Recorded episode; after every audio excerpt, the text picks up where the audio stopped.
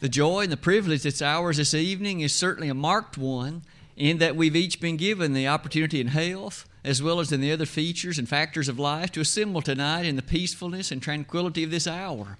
We're so thankful for the opportunity of voice and song, to read and study the Word of God, to also lift our thoughts together communally in prayer. And for all of that, we're so very thankful.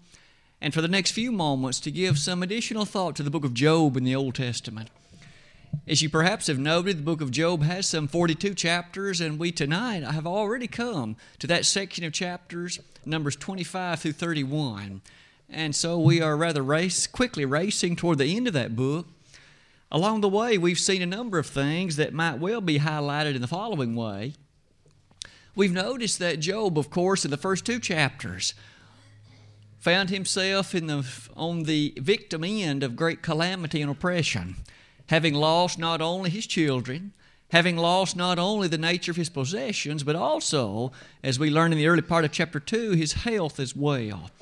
The conversation between Satan and God is not one that Job was aware of. He understood not the nature of why the calamities had come. And that was, in many ways, the greatest part of the questions that he had.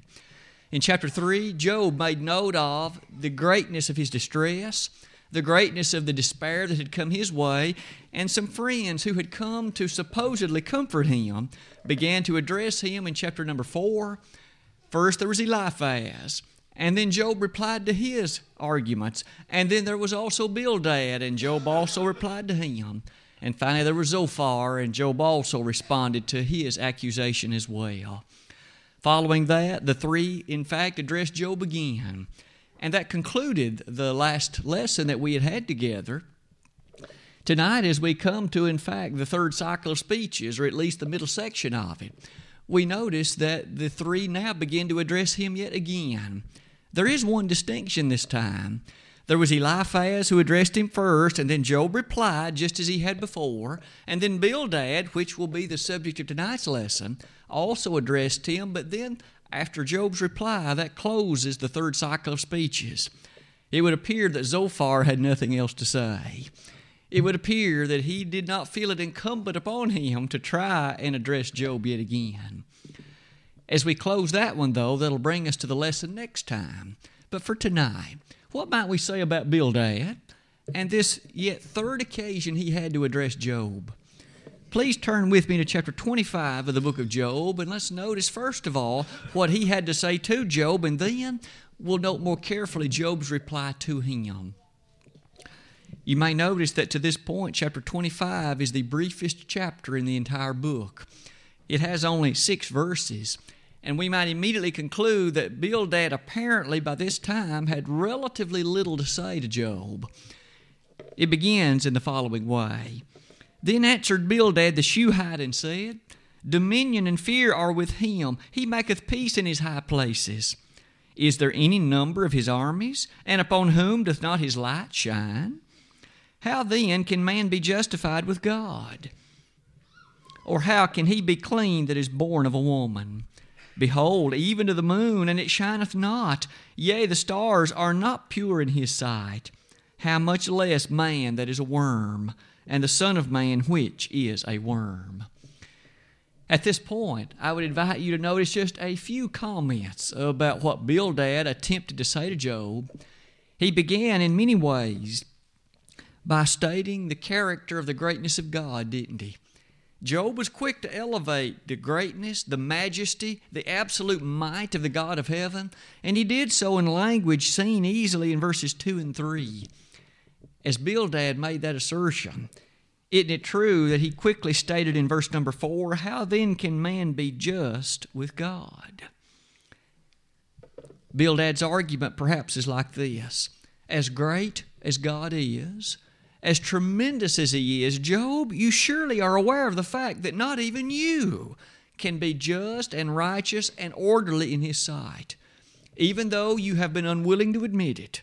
Surely the nature of sin that is in you, the character of the ways by which you have fallen and failed, you must appreciate the fact that you simply are not able to be just before a God as perfect, as great, and mighty as He is. And with that, Bildad closes his argument. Verses 5 and 6 he again states how much less even a worm would be in his sight. I've asked you to note with me the statement then that Job uses to reply to him. After hearing this, after appreciating yet again another accusation from his friends, in chapter 26, Job replies like this. Chapter 26 is also somewhat brief, and we'll be selective about the things we note from it. First of all, you might appreciate this. Job was quick to agree with Bildad that God is great and that there certainly is no reason to question or to call into character the nature of his shortcomings to him. Verse number two How canst thou help him that is without power? How savest thou the arm that hath no strength? How hast thou counseled him that hath no wisdom? And how hast thou plentifully declared the thing as it is? It would appear that Job answered with a bit of tongue in cheek. In essence, he says, Bildad, the things you've stated, I have never questioned. The things you've asserted, I have never for once even had any doubt about. I don't question the greatness of God and yet have never done so. Why have you even argued then in the way that you have? However, Job doesn't stop with those questions. For beginning in verse number four, he testifies to God's greatness and does so in a way that Bildad never had. Notice carefully that Job calls into nature the very character of what God has fashioned and made. He lists several things in the natural realm, in the natural world, and said, God did this. Things from the astronomical observations in the heavens to the character of the water cycle on earth, he says, Our God did this. And not only that, he orchestrated and placed it in bounds such that it does not go past it even to this day. After that, Job does something else, starting about the middle of chapter 26.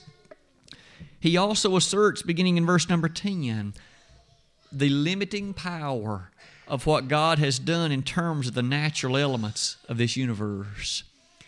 With that, the chapter closes in verses 13 and 14 that it is by God's power and by His Spirit that this is maintained. At this point, Job, in some sense, is only warming himself up. It will take all the way to chapter 31 before Job finishes his reply to Bildad.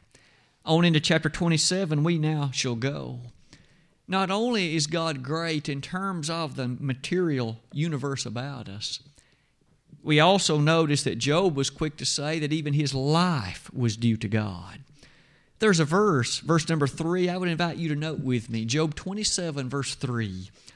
All the while my breath is in me, and the Spirit of God is in my nostrils. You and I are immortal spirits made so by the thunderous power of the God of heaven. Perhaps that reminds us of Genesis 2, verse 7, where in the days of the long past, in the early part of the book of Genesis, we there read, And the Lord God formed man of the dust of the ground and breathed into his nostrils the breath of life, and man became a living soul.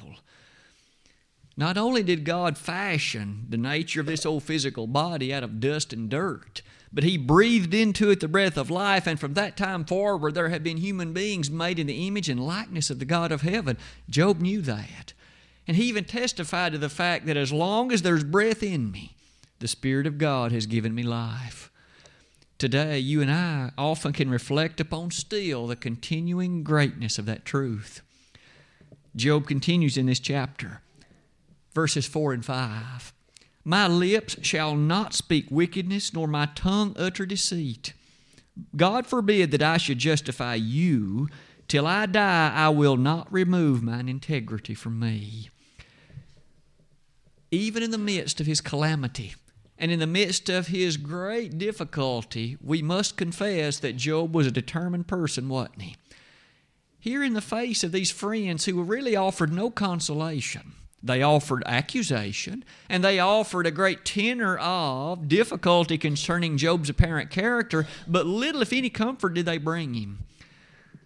Job here says, I will never deter from mine integrity. I will continue to uphold that for which I have stood, I shall continue to base the nature of my life and my claim upon the very God whom I love and the one, and the one whom I am determined to serve. we must admire Job that even in the midst of this great difficulty, he still did not waver from his faith in God.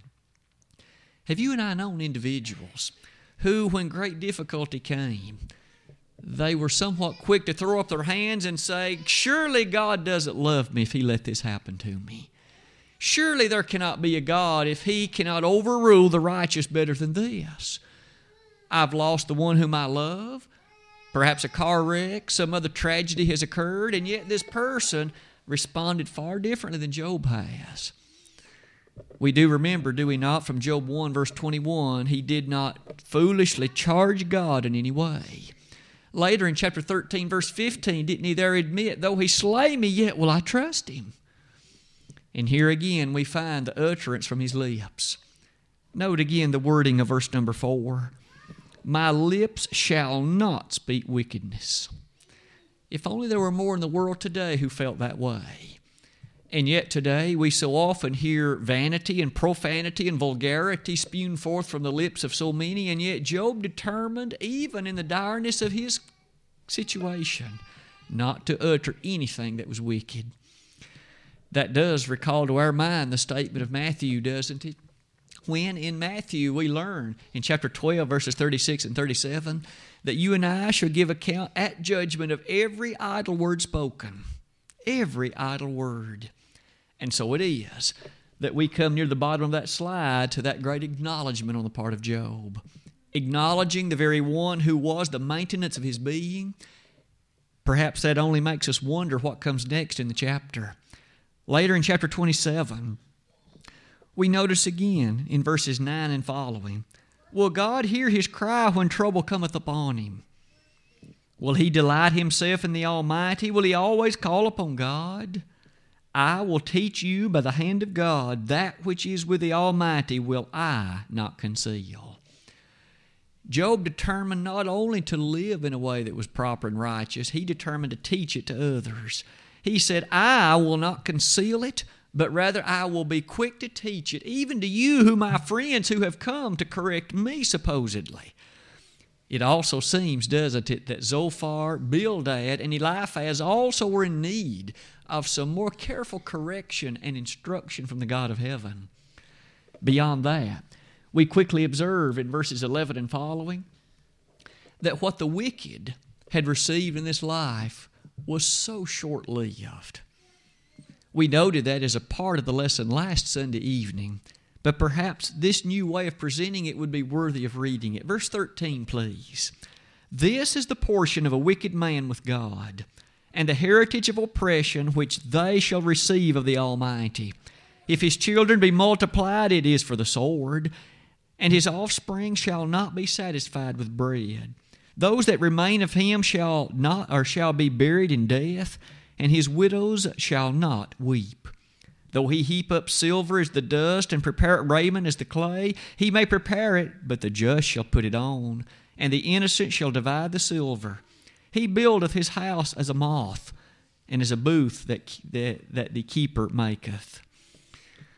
There we find Job stating that even those who are the so called blessed in this life, if they are wicked, he said that wickedness shall in fact ultimately come back to get them because the God of heaven is keeping a tally, and the wicked shall ultimately not stand reminds us of Revelation 6, verse 17, doesn't it?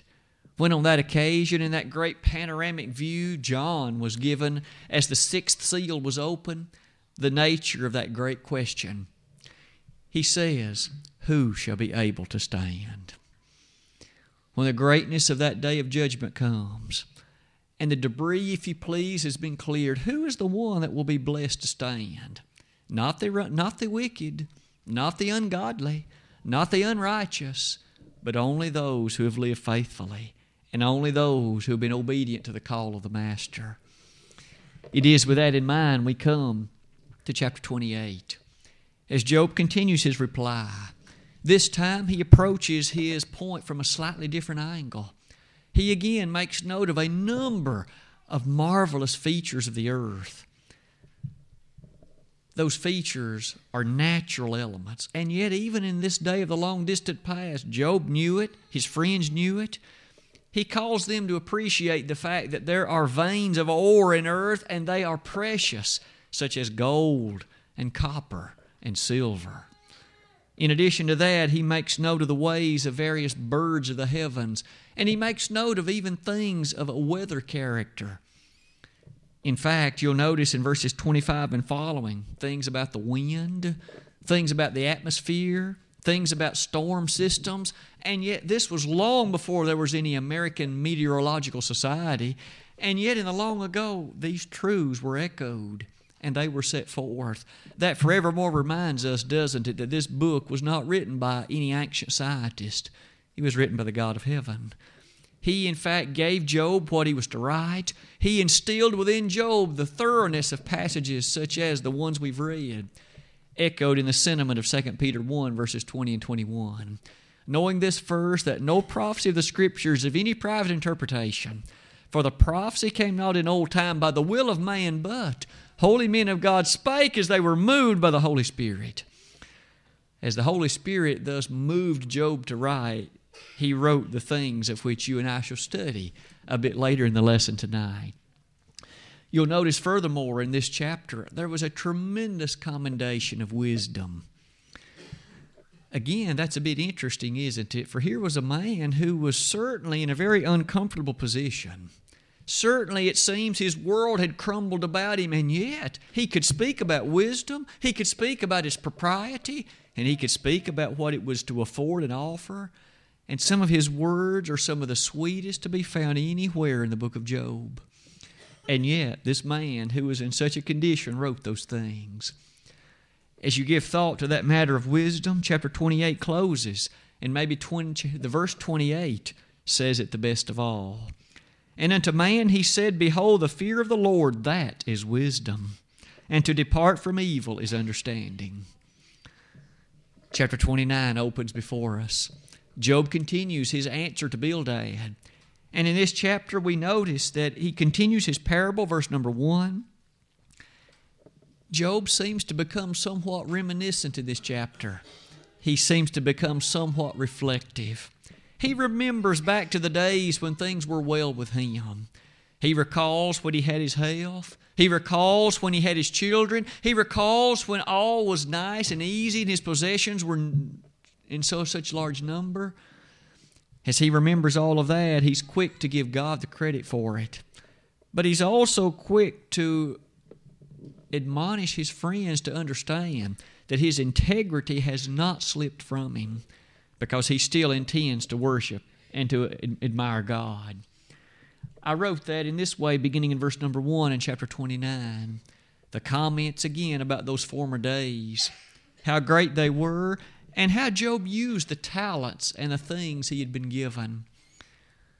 I would invite you to notice carefully verses, verses 14 and following. I put on righteousness, and it clothed me. My judgment was as a robe and a diadem. I was eyes to the blind, and feet was I to the lame. I was a father to the poor, and the cause which I knew not I searched out. And I brake the jaws of the wicked, and plucked the spoil out of his teeth.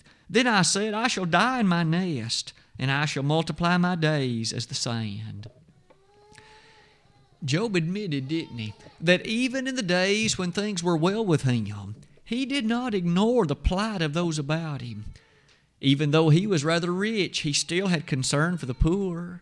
Even though he had a table full of food, it would seem, he still was mindful of those that were bereft of physical blessings.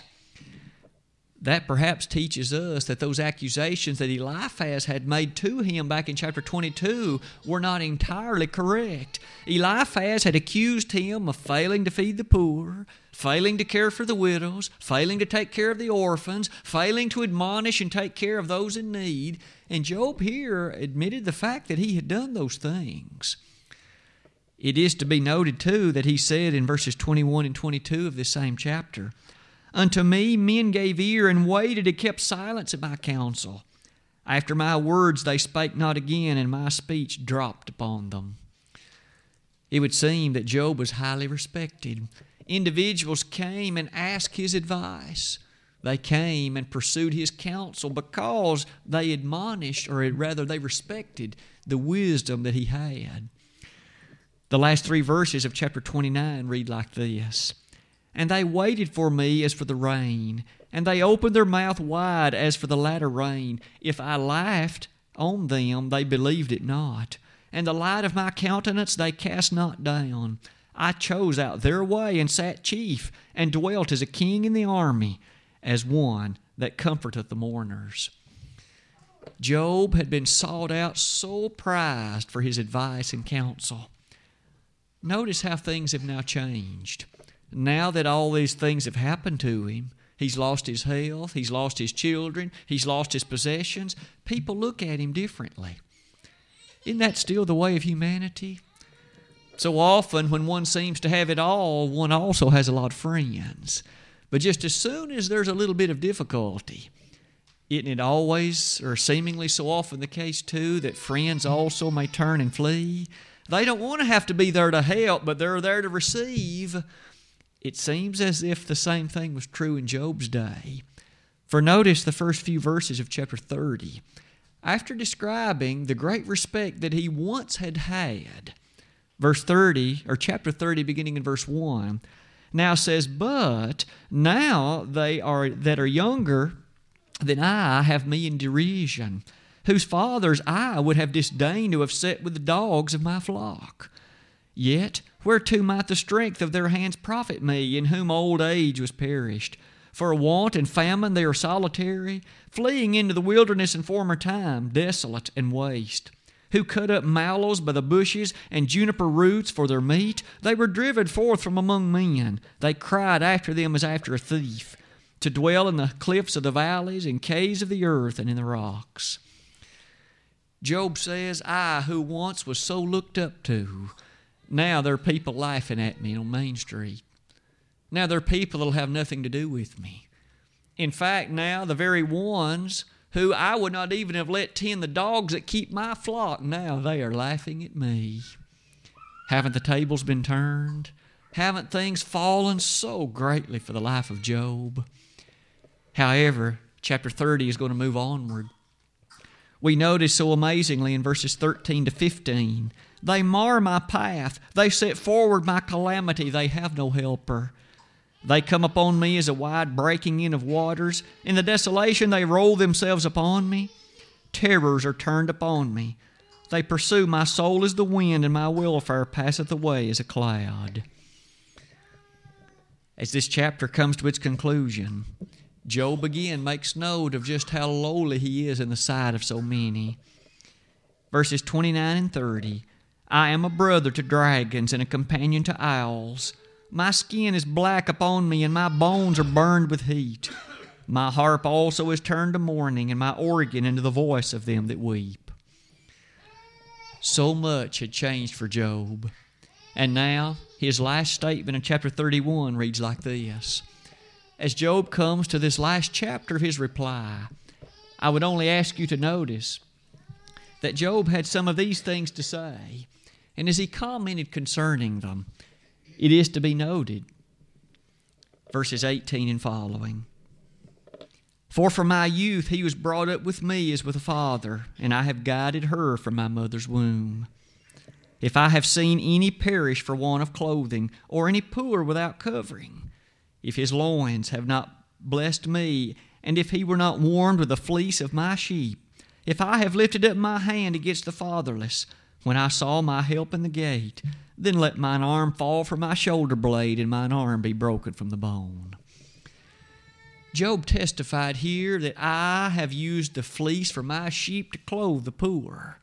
I have used the food from my table to take care of those that were the needy. Even when things were well with me, I had great compassion and care and interest in those that were less fortunate. And now he even notes as chapter 31 comes to its conclusion the fact of his current mental state. Verses 34 and 35. Did I fear a great multitude? Or did the contempt of families terrify me that I kept silence and went not out of the door? Oh, that one would hear me. Behold, my desire is that the Almighty would answer me, and that mine adversary had written a book. Surely I would take it upon my shoulder and bind it as a crown to me. I would declare unto him the number of my steps. As a prince would I go near unto him. If my land cry against me, or that the furrows likewise thereof complain, if I have eaten the fruits thereof without money, or have caused the owners thereof to lose their life, let thistles grow instead of wheat, and cockle instead of barley. The words of Job are ended. Job thus acknowledged, didn't he, that he had a clear conscience in terms of what he had done in days gone by. He had used the abilities, the possessions, and the talents that he had been given, and used them to glorify God by assisting and helping others. I might ask, how do you and I feel about that? Is our conscience as clear as Job's was? Can we confirm that all those blessings God has given us, we have been dutiful to use them as He would have us do? 1 Peter 4.10 admonishes us that we must always do so. It is with that in mind that the words of Job are ended in chapter 31, verse number 40. At this point, we might already begin to question what then is going to fill up the latter chapters of this book. If Job's not the one speaking, who is, who is it going to be? We shall find next Sunday evening that another gentleman who we have yet to mention actually speaks next in chapter 32. At this point, what might be some lessons or at least some applications that we might hurriedly use as we come near the close of our lesson tonight? I would submit that three come to mind, at least. It seems to me worthy of our remark. The first one is this one, and we hinted at this earlier as we looked at chapter 26. The wonders of science, the character of the natural realm, the marvelous nature of what it is that takes place about us. In chapter 26, Job makes mention of some things that you and I ought to read. I would invite you to look with me at verse 7. And let's read for a few verses following that one. He stretcheth, this is speaking of God, he stretcheth out the north over the empty place, and hangeth the earth upon nothing. He bindeth up the waters in his thick clouds, and the cloud is not, is not rent under them. He holdeth back the face of the throne, and spreadeth his cloud upon it. He hath compassed the waters with bounds until the day and night come to an end. Pausing at that point, although the verses have been brief, and although the comments have been very to the point, did you notice with me what Job referenced? In verse 7, he said, He stretcheth out the north over the empty place. It's as if Job made notice that in the northern part of the sky, there seems to be fewer stars and there seems to be fewer astronomical bodies. Did Job tell the truth? Job lived long before there were any telescopes. The telescope wasn't invented until the days of the 1600s. Job lived well over two millennia before that. Arguably, depending on how one dates the book of Job, he may have lived four millennia before that. Either way, long before there was a telescope, and yet even Job knew that there was a dearth of stars in the northern part of the sky. To this day, science has well chronicled it. If you peer a telescope directly toward Polaris, the North Star, you find that around it there are almost no sister stars, almost none. How did Job know that? How, my friend, did Job know that? Well over 4,500 years ago. There's only one way he could have known it. The God of heaven, through the Holy Spirit, told him. But verse 20, verse 7 also says this He hangeth the earth upon nothing. What is that thing that keeps the earth revolving around the sun? Are we tied to the sun with a strong rope? Are we tied to the sun with some kind of cord? Is there a foundation of iron on which the earth sits? You and I each perhaps have seen the pictures when the, the astronauts turned back their camera and took a picture of Earth, and it's literally hanging on nothing.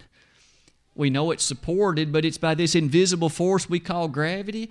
And yet, Job made reference to the fact the earth is hanging on nothing, and he did so long before Isaac Newton discovered gravity and long before Newton derived or set forth the expressions that describe it. Again, how in the world did Job know it? There still is only one answer, isn't there? The God of heaven had revealed to him through the Holy Spirit these truths and science that wouldn't be discovered for thousands of years after Job's day. Notice what happens in the verses that follow. He makes mention in verses 8 and 9 He bindeth up the waters in the clouds. Is there really water in the clouds? Anyone who's ever watched rain knows that the answer is yes. And yet, Job made reference to the hydrologic cycle. He made reference to what earth scientists today testify as a very critical and vital part of the entirety of that cycle. But you'll notice in verse 10, he says something more. He hath compassed the waters with bounds until the day and night come to an end. The waters have bounds. The oceans and the seas have boundaries that God has set. We know that apparently there was a time when water overran the surface of this planet. It did so in the days of the Noahic flood. But God has put in place bounds that will not allow that to happen again. Job made reference to that truth. Now, might we take note that Job lived far inland? From what we can tell, Job didn't live near any seas, and yet he knew this. He wasn't near the Pacific Ocean, Atlantic Ocean, or Indian Ocean, either one. And yet he made note of the fact that the seas have bounds. Beyond that, he said something else. There were metals in the earth in chapter 28. This was long before there were large cranes to excavate the ores of diamonds and, and copper and silver and gold, and yet Job knew it well. As that chapter comes to an end, he makes note of something else rather intriguing. He makes mention in verse 25 of Job 28 that the wind has weight. Indeed, the wind has weight. You and I today ask our students to learn that in school. We call it atmospheric pressure. 14.7 pounds for every square inch is the weight here at the surface of earth of the air above it. And the long ago, God told Job that the, that the wind has weight. Again, you and I might notice that was long before Evangelista Torricelli and others measured that atmospheric pressure, long before they, in fact, set forth the character of that in truth and science. And yet, Job declared it long, long ago. In that same verse and in the verses that follow, you notice he makes reference to the decree of the rain and the way of the lightning. That seems to suggest that there is a path that lightning follows that there is a channel through the air through which lightning travels. Is that true? Or does lightning just occur at random? Scientists have now learned that there is indeed a channel that lightning follows. It's called a stepped leader. How did Job know this? Today, we have extremely fast cameras that can film the stepped leader that precedes lightning. Job had no such camera. How did he know it? Is it not the same answer as before? The Holy Spirit had dictated and revealed to Job these scientific truths that man wouldn't discover for centuries and centuries yet to come. May we not be impressed that science testifies to the truth of the Word of God.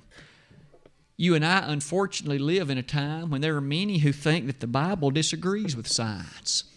They seem to see a dichotomy between them, perhaps in no greater place than in creation some think that evolution testifies so strongly against the Bible, and to that statement, they're true, but the thing is, evolution's not true either.